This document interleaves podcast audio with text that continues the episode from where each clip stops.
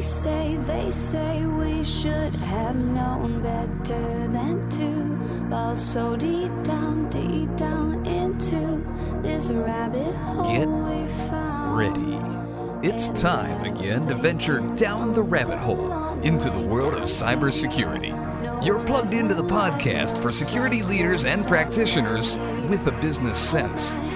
Prepare for unique interviews, insights, and practical advice that makes your job just a bit easier. And now, please welcome your guides on this adventure, James Jardine and the White Rabbit. It's fine. It's good. All right. Good morning, good afternoon, and good evening. Welcome down to Security Rabbit Hole to yet another edition of the Down the Security Rabbit Hole podcast. This is Raf, and uh, right in the middle there is Mr. James. How's it going, sir? And dun dun dun dun dun dun. We welcome back to the show, Mr. Shawn Tuma. Hey, buddy. Howdy from the great state of Texas. Is it uh, the great cold state of Texas? You guys didn't freeze this year, did you? Man, it, it's cold today. It was like in the 70s Saturday, and now we're in the 30s. I'm like, come on. It's so cold his uh, his uh, internet connection's freezing. You know, that, that wouldn't be a surprise. Oh man! All right. Well, it's good to have you back on the show, bud. Um, you know, there's a lot of things we could talk about. Uh, for example, some of the uh, backstories you've been telling us. But uh, I, I thought uh, it, it, it caught my attention when you said, you know, I think some people are the companies are finally starting to learn their lesson and do something proactive. And I went, that's newsworthy. Yeah, it really is. I mean, you know, I've been, I've been, so, so most of my work, our team's work is still on the breach side. We're breach counsel, breach coach, mm-hmm. whatever you want to call us. We mm-hmm. handle from the time something bad happens through the end. yeah. whether it's regulatory litigation or whatever. That's still the bulk of our work.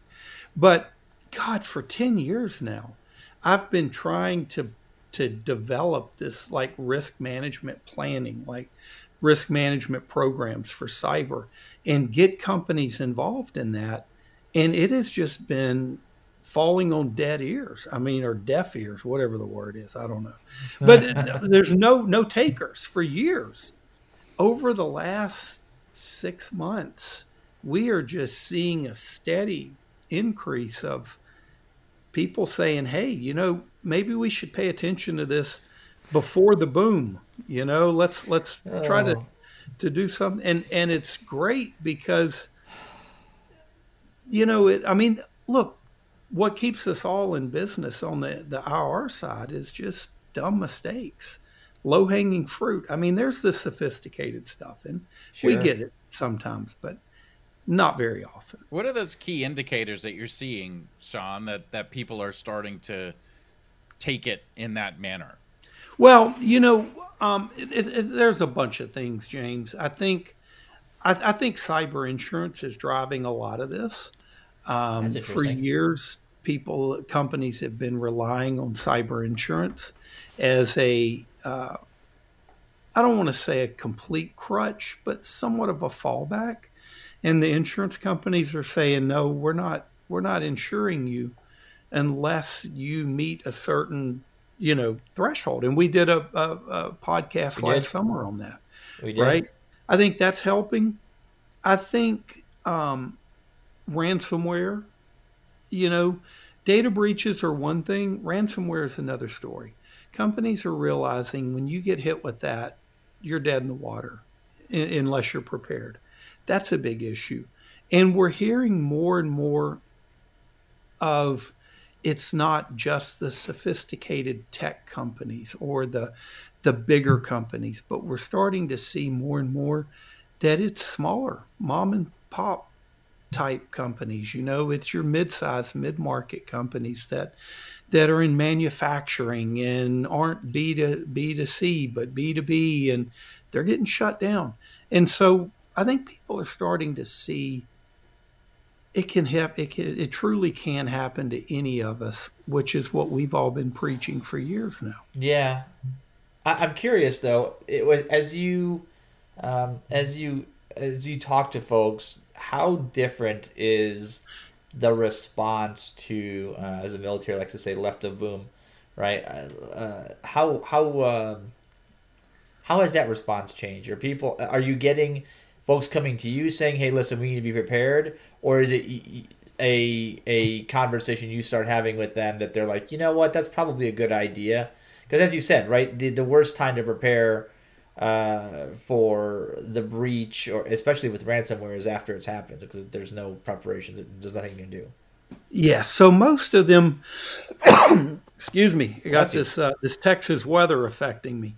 Um, not yeah. COVID. Y'all are good. Y'all are safe through the microphone. But uh, I need to mask up. Ah!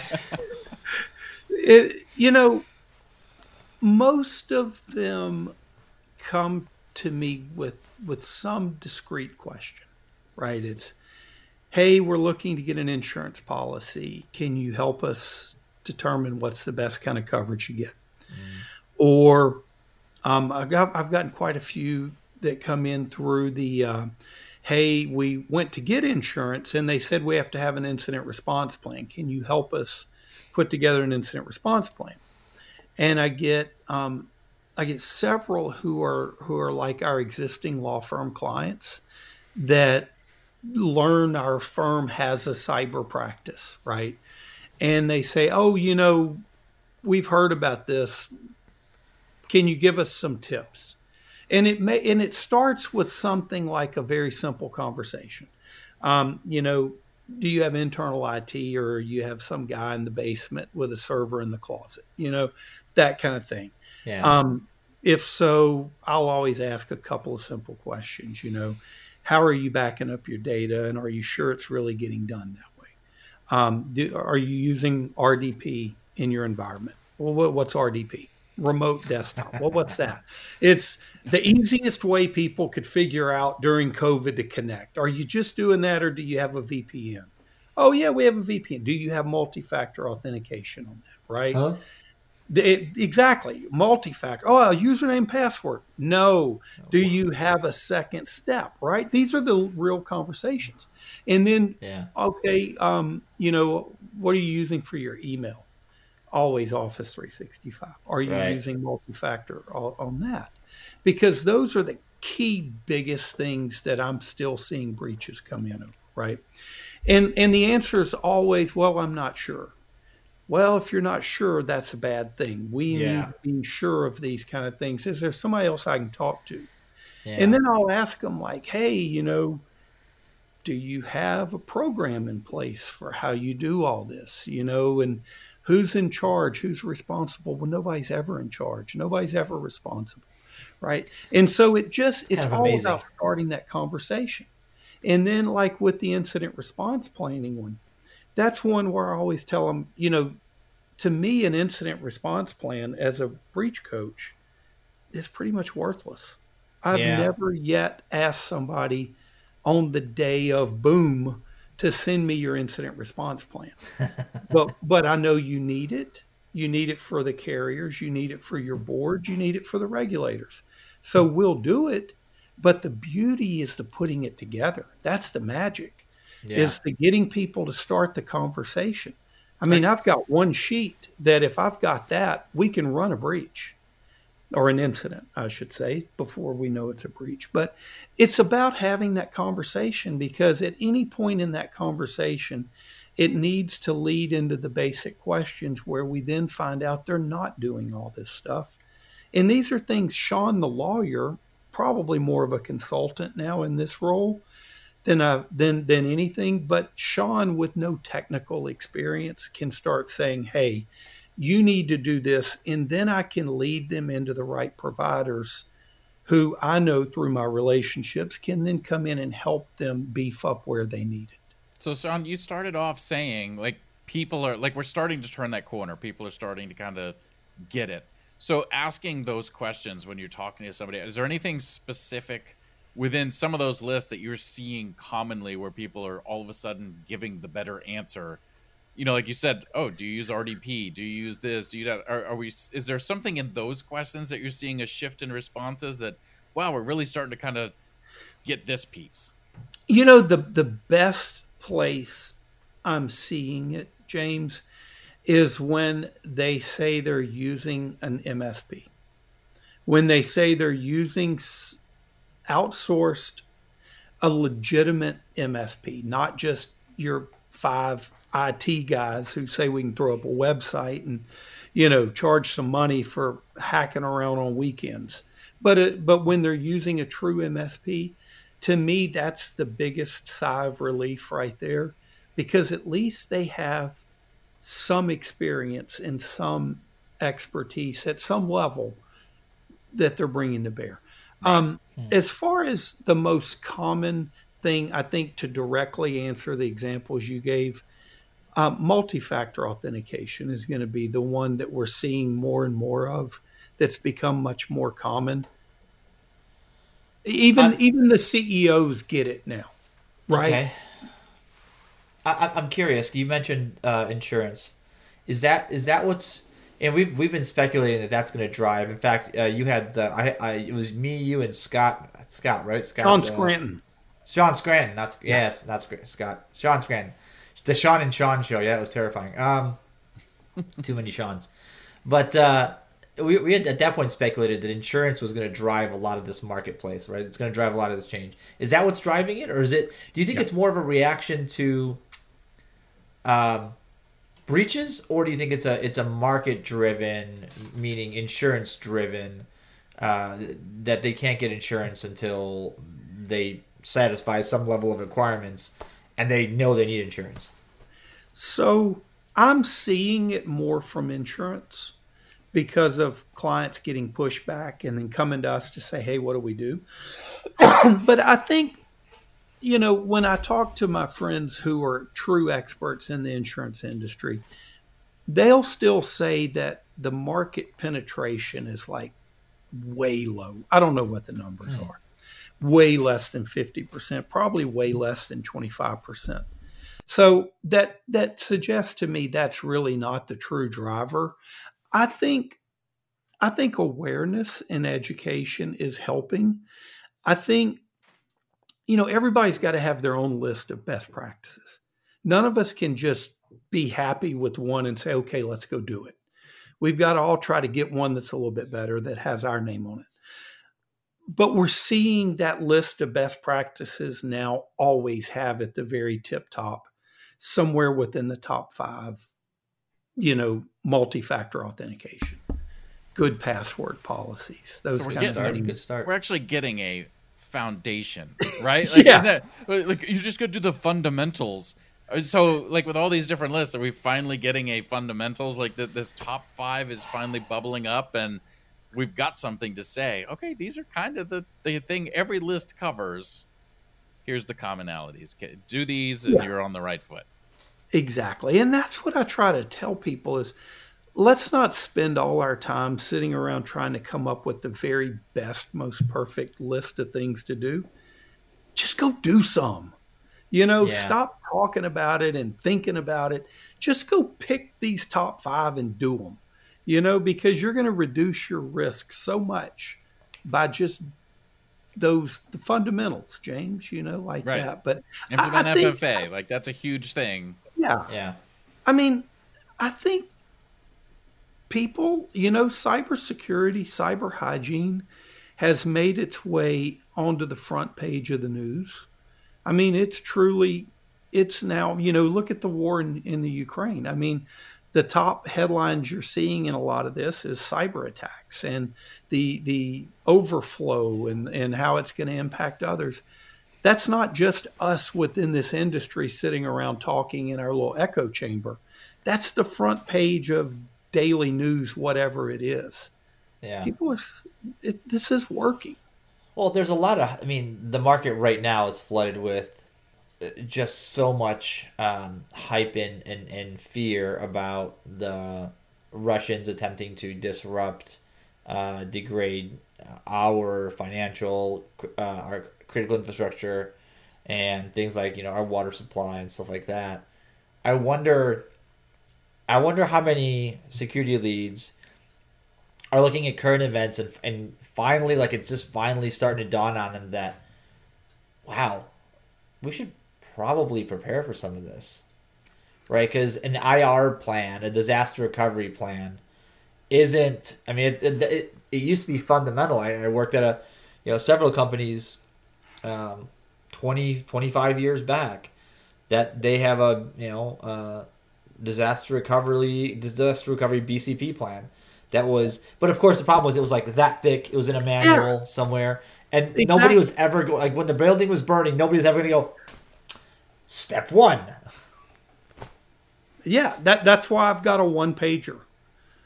I've got a one pager that I freely give out to anybody that wants it. Just fill this in. If we've got this, we're good, right? But the magic is not in having the binder or, you know, with the index and the tabs to yeah, pull yeah, out. Yeah. The magic is in putting the key people together to come up with it, to have them sitting mm. around that conference table with a whiteboard to go, backups. Oh, wait, backups. Who's responsible for that? Oh, wait, you? You? Wait, who's doing this? Well, who's checked it? Where is it? That's the better you one. Know, oh, well, nobody's checked it. Maybe we should go check it. Oh, shit, it didn't yeah. work. You know, what? It, hey, that's the magic right there of having that happen before the event instead of after, which we see far too often. You know, well, we've, we've been backing up for ten years. Well, well that's the driver for the that's the driver for the binder, though, right? Like the creation of the binder solves all those problems. The binder is just the, the documentation to show that you did that's it. That's right. Because going through that process, yeah. you're you're improving on all these areas as you work through them, and that's you guys. I know I've said it here before. I'm going to get this phrase trademarked because this is mine. Reasonable cybersecurity is a process. It's not a definition. It's going through that process and working through it. And it's never ending, it's managing risk.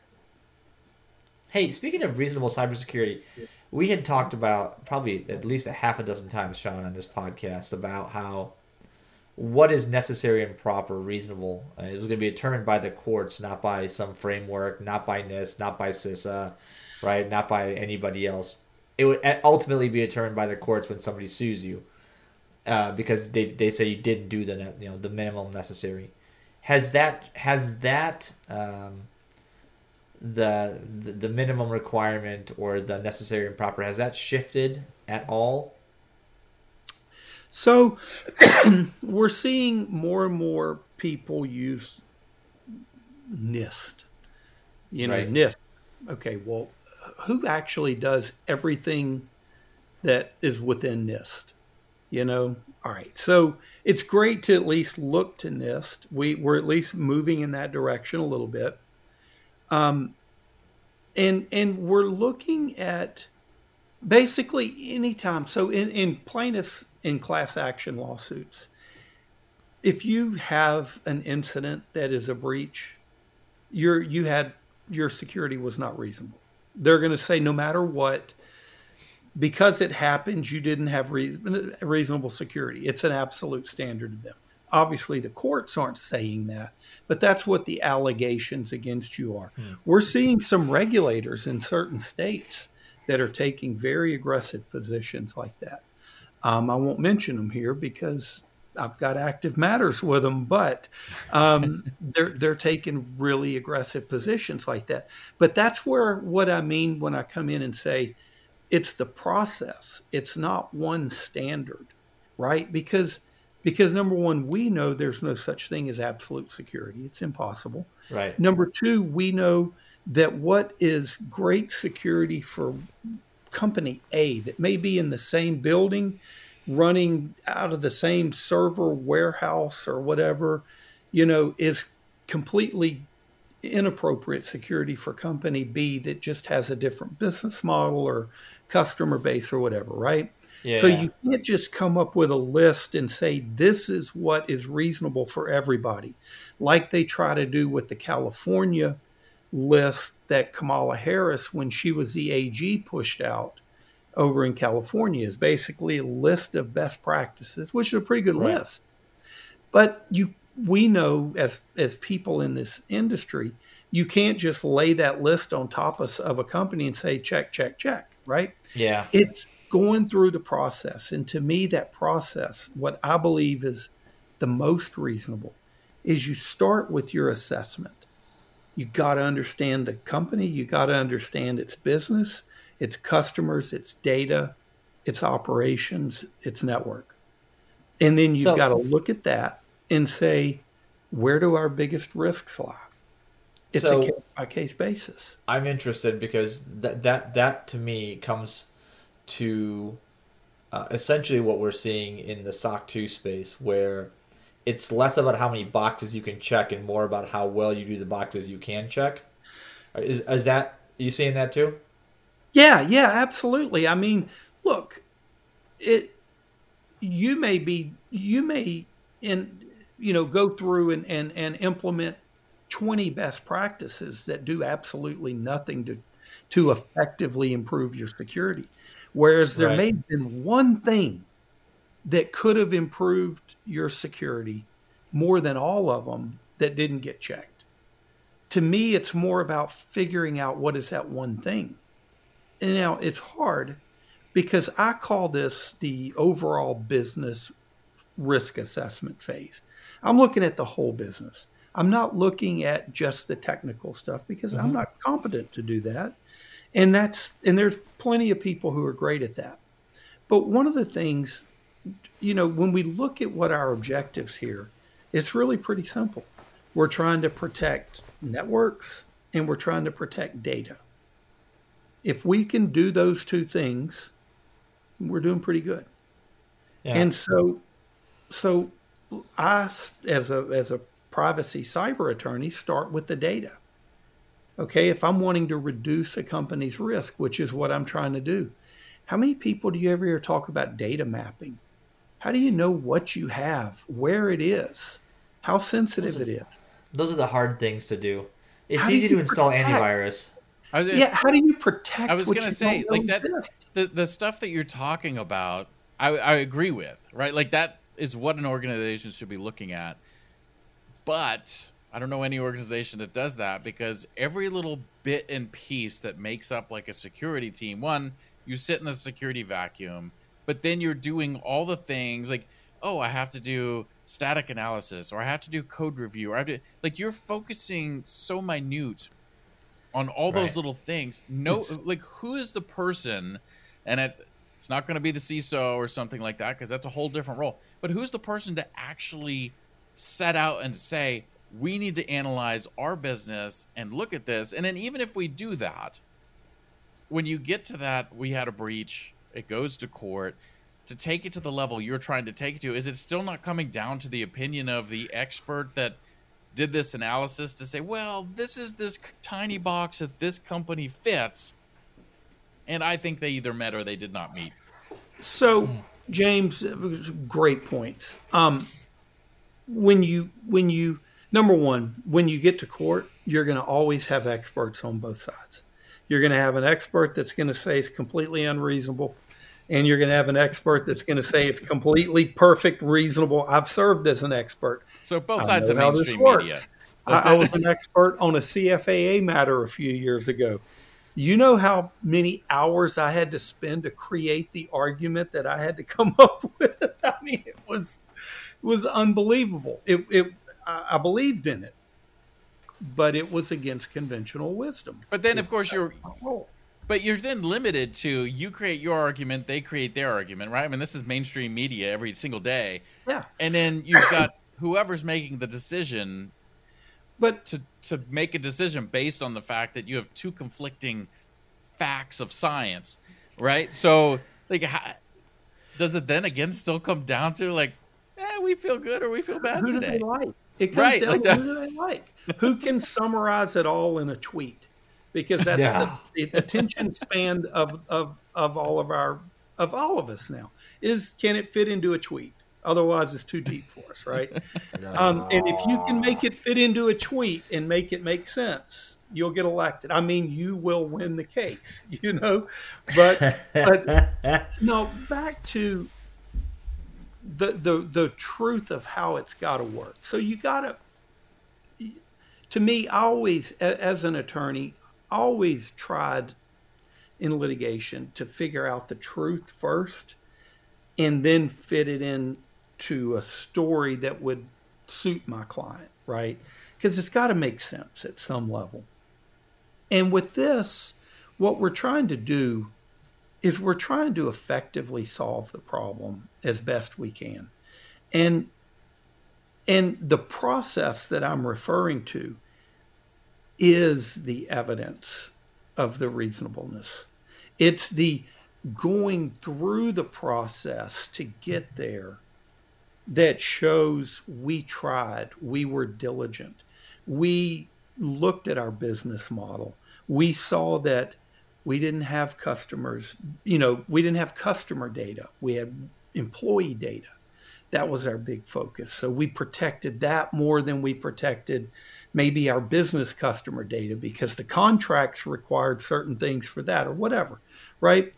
And and it's showing, you know, we you know, based on our business model, we didn't do certain things that that that maybe employee training would have been a big deal. So no, we know it's at the top of every list, but for us it didn't have an impact as much as maybe doing a couple of things over here. It's showing your true it's showing your work, right? It's back to basic elementary school it, of saying I may have got it wrong, but by God, look at everything I went through to try to get it right. That's it, my reasonableness. It, it seems like from a security perspective, we're backwards, right? And so like right now we look at it as we've got all these different secu- like compliance needs and this stuff like go do this and it'll help secure you versus what happens when you flip the narrative and you say look i've got say i just started a whole new company i got my business laid out i'm going to start with the legal side and say if i got breached what's my defense look like? Okay what are the key points? Like you're pulling out here. What is all this stuff like where do i need to start to make sure I'm doing the stuff that's going to cover this because ultimately, if I get breached, the data is what's got stolen or, or whatever happened. That's my critical stuff. So the stuff that we would defend with and say, no, we're doing this, this is reasonable, this is based on our system, this is what we should be doing versus the, well, PCI says I should be doing code reviews or PCI said I'd be patching every Tuesday. Maybe that doesn't fit that narrative. Like, should we be switching that and being like, look, do this thing and, and fit our security to it?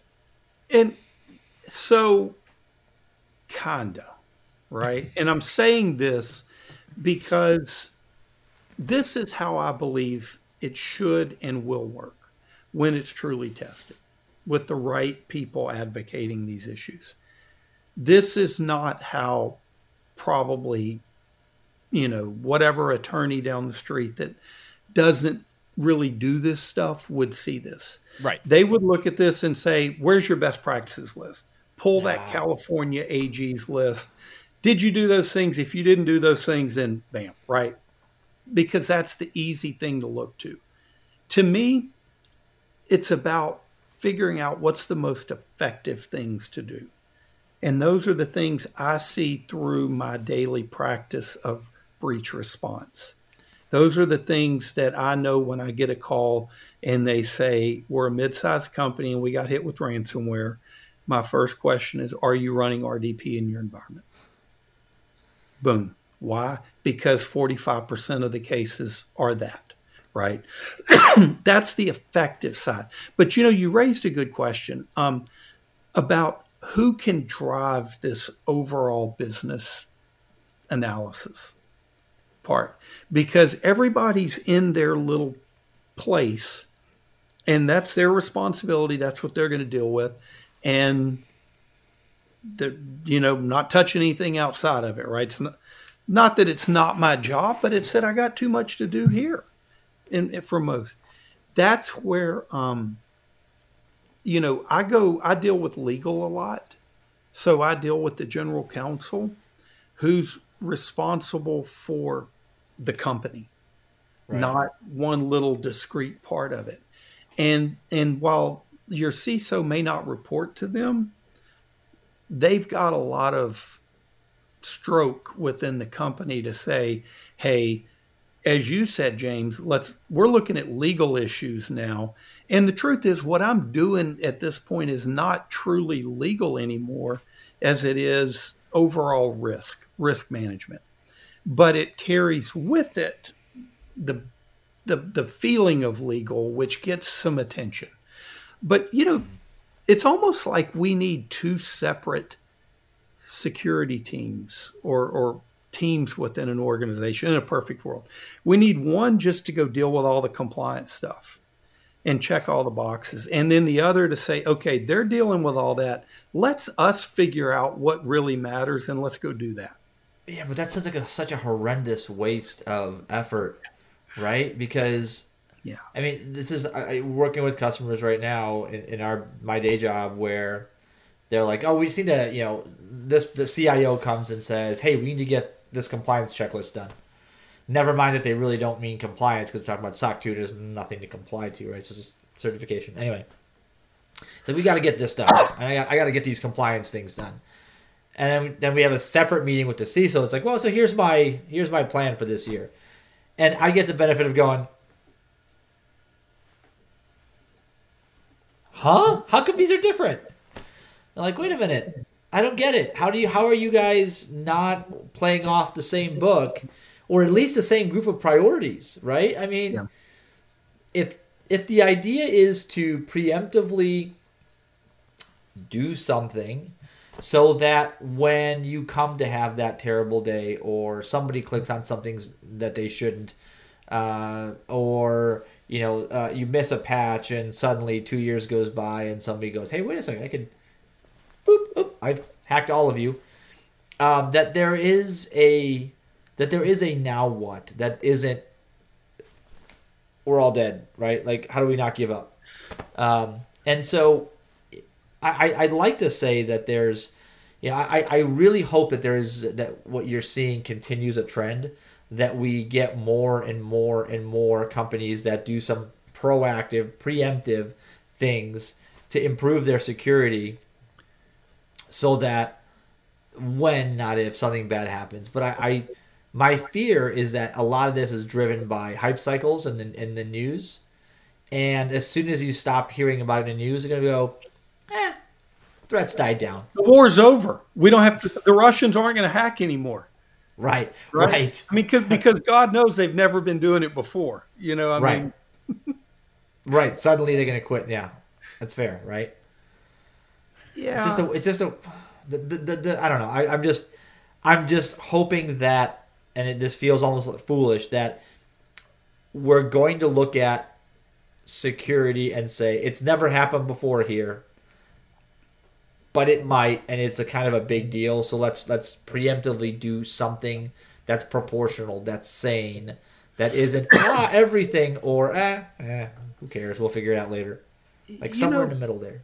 The biggest challenge I think we have um, is getting people to understand that real security is really hard.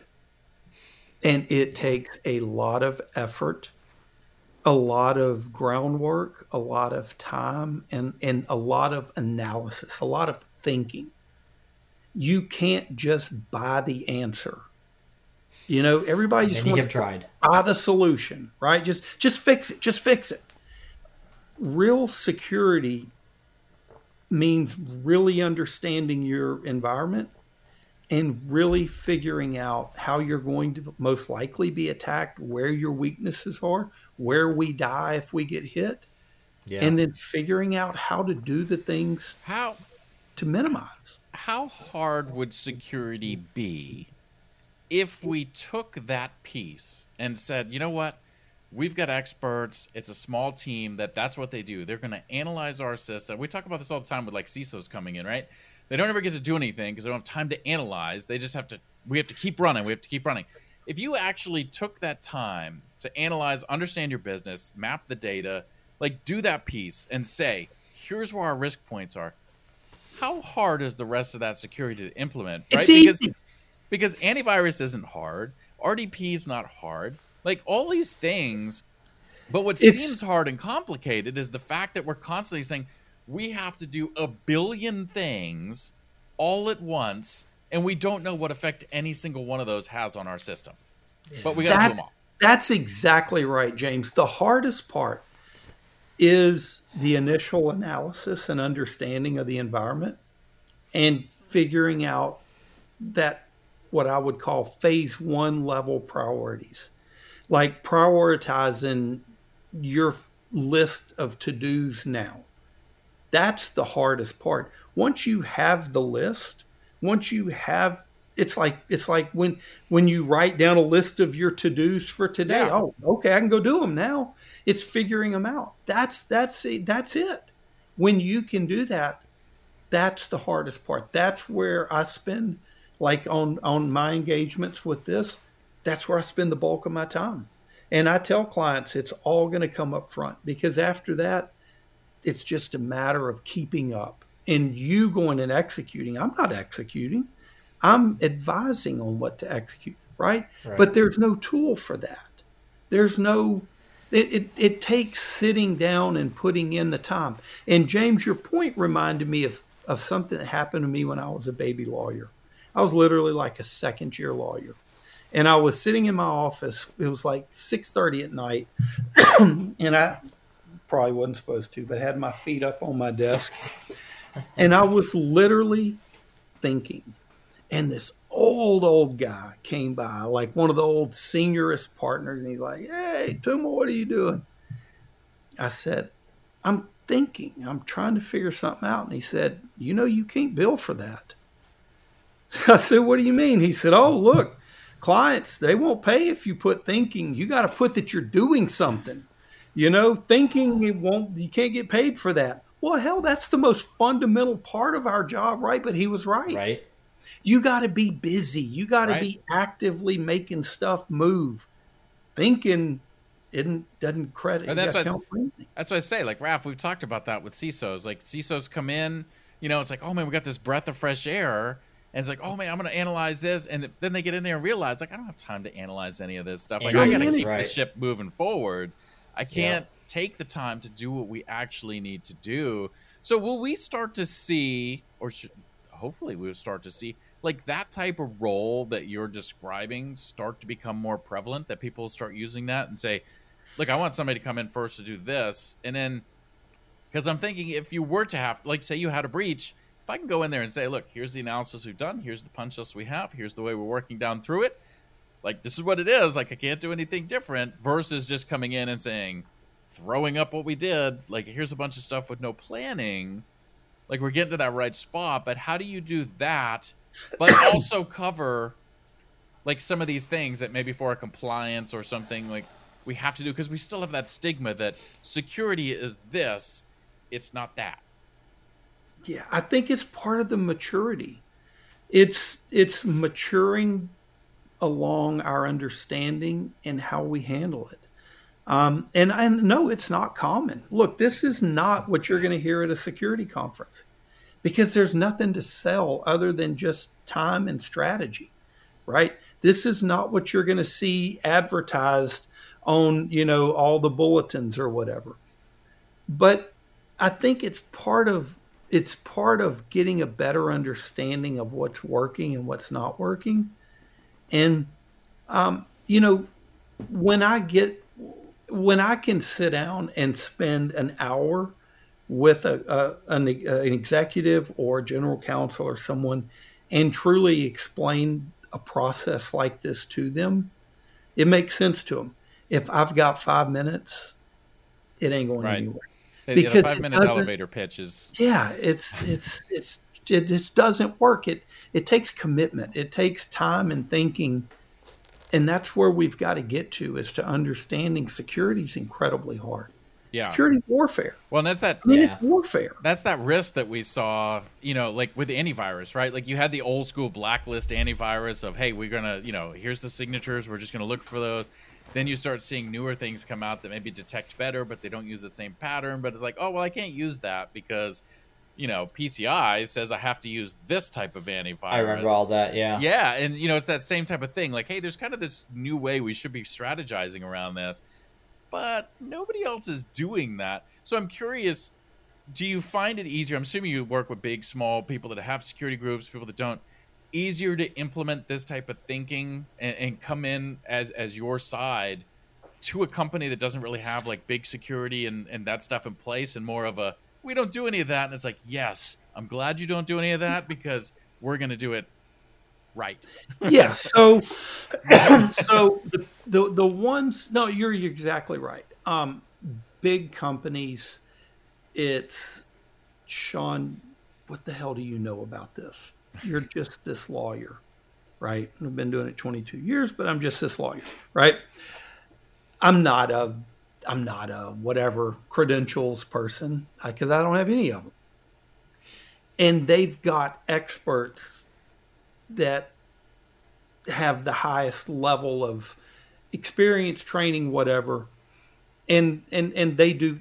All right, so and and usually they do a much better job, right? Usually, if I come in and I'm and I'd go through this process with them, I'm having to stretch to come up with a, a 10, 10 items that that I think, you know, because they've got people that are that are great at that to me, and, and the small companies can't afford it. It's not that I can't tailor. I can spend an hour or 10 hours or 20 hours, however they're comfortable with to help move forward, right? But they don't have the money often uh, to bring in an MSP or they don't have the money to bring in a security firm or an EDR tool or whatever whatever it's going to be to data map or figure out what data you have. You don't have to use the word data map. What data do you have, right? It's the mid-market companies that I work best with here because they have enough in, not intelligence, sophistication to realize they need to do mm-hmm. this. They also have some budget to work with, whether it's a small amount or a larger amount, and they have the team to implement. Because again, all I'm trying to do is help get them many times connected with the right people to help them do the things they need to right, do the sir. most that they don't real, realize. Sometimes right. it's simple. I mean, sometimes it's coming in and encrypt encrypt your laptops. You know, especially if you're healthcare, for God's sakes. If you're walking around with an unencrypted laptop, that's your biggest breach risk that you don't know about. I don't. You don't need a credential to tell them that, right? Or you know, yeah. the biggest one right now that I'm stinging from and I'm telling everybody, how often do you go into your email and delete out old unnecessary data or archive it and, and get it out of that account, out of that account? You know why I say that? We've got a, a breach we're handling for a healthcare practice where um, uh, one of the key people in the practice had one Office 365 email account exposed.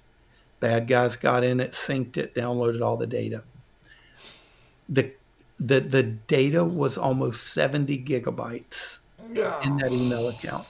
The cost to data mine it would have been hundreds of thousands of dollars. Holy so cow. Instead, we're having to do a full notification. This is the problem with email providers providing two terabytes of data for your email. There's no reason for it. Exactly. But whoever thinks about that as a security risk?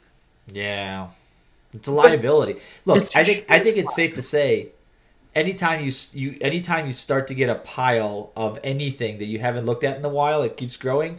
That's your liability. That becomes a liability. Um, yeah. All right, we go ahead. No, I mean, we got another hour or two, right? Man, we could like we keep could. talking for another. We we could. This could go. All right, we, we're coming up on 45 minutes. I think it's the upper bounds here. It's good to have you, man. Uh, but but you're optimistic, is, is what you're telling us. You're you're opt, you're an optimist now, maybe. I, I think if we can, if if we can show a path, because when I talk to executives, it's not that they don't want to do security.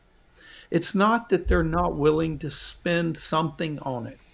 It's that they're they're being inundated with these 25 item lists of best practices and they're told they've got to go do everything. Oh. and and it's paralysis by analysis because they're yeah. just like i can't do it all. I can't afford it. We'll be out of business. I got to meet payroll. So we're just going to do nothing. And if you can help bring some simplicity and some clarity and say look i get that you can't do all of these but let's pick four five, three, two that are going to have the most impact that you can do right now? Well, let's do that mm-hmm. now. And then let's talk in six months or a year, whatever. And then let's do two more and two more. That's what they want to hear. They just want somebody to bring some simplicity to this as much as practical, understanding you're not eliminating the risk. You're Yeah. just improving. That that goes a long way with these people. Well, James, we're looking for practical and uh, and and boy, if I had a quarter for every time this podcast we've talked about just just enough that's practical or just proportional. All right, Tuma, that's it. We gotta let you go. Thank you for uh, joining us, sir. It's always Stay a pleasure. over there. Rub some sticks. Rub some sticks together. I think you might have some law books that uh, you could you could use as kindling. You- You want me to pull down my a bottle of uh, uh, frostbite snake bite up here? I'm, I'm good. Oh man, that'll get you warm. I'm good. Yep. No, always good, guys. Thank y'all so much. It's always a pleasure. All right, James. Good to have you aboard. This was a good episode. Yeah, Good This episode. is, this is great info, man. I'm changing my whole look on security right now. It's it's it's it's, it's happening. I, you know, we may look, not I, be I just, able to help all of them, but we can Right. help one at a time. That's right. That's right. All right, folks. I hope you're that one at a time. Uh, thanks for listening. This has been yet another edition of the Down the Security Rabbit Hole podcast with our good buddy, Mr. Shawn Tuma. And uh, we'll catch you guys another time, another place, uh, on another Down the Security Rabbit Hole podcast. We'll catch everybody later. Take care.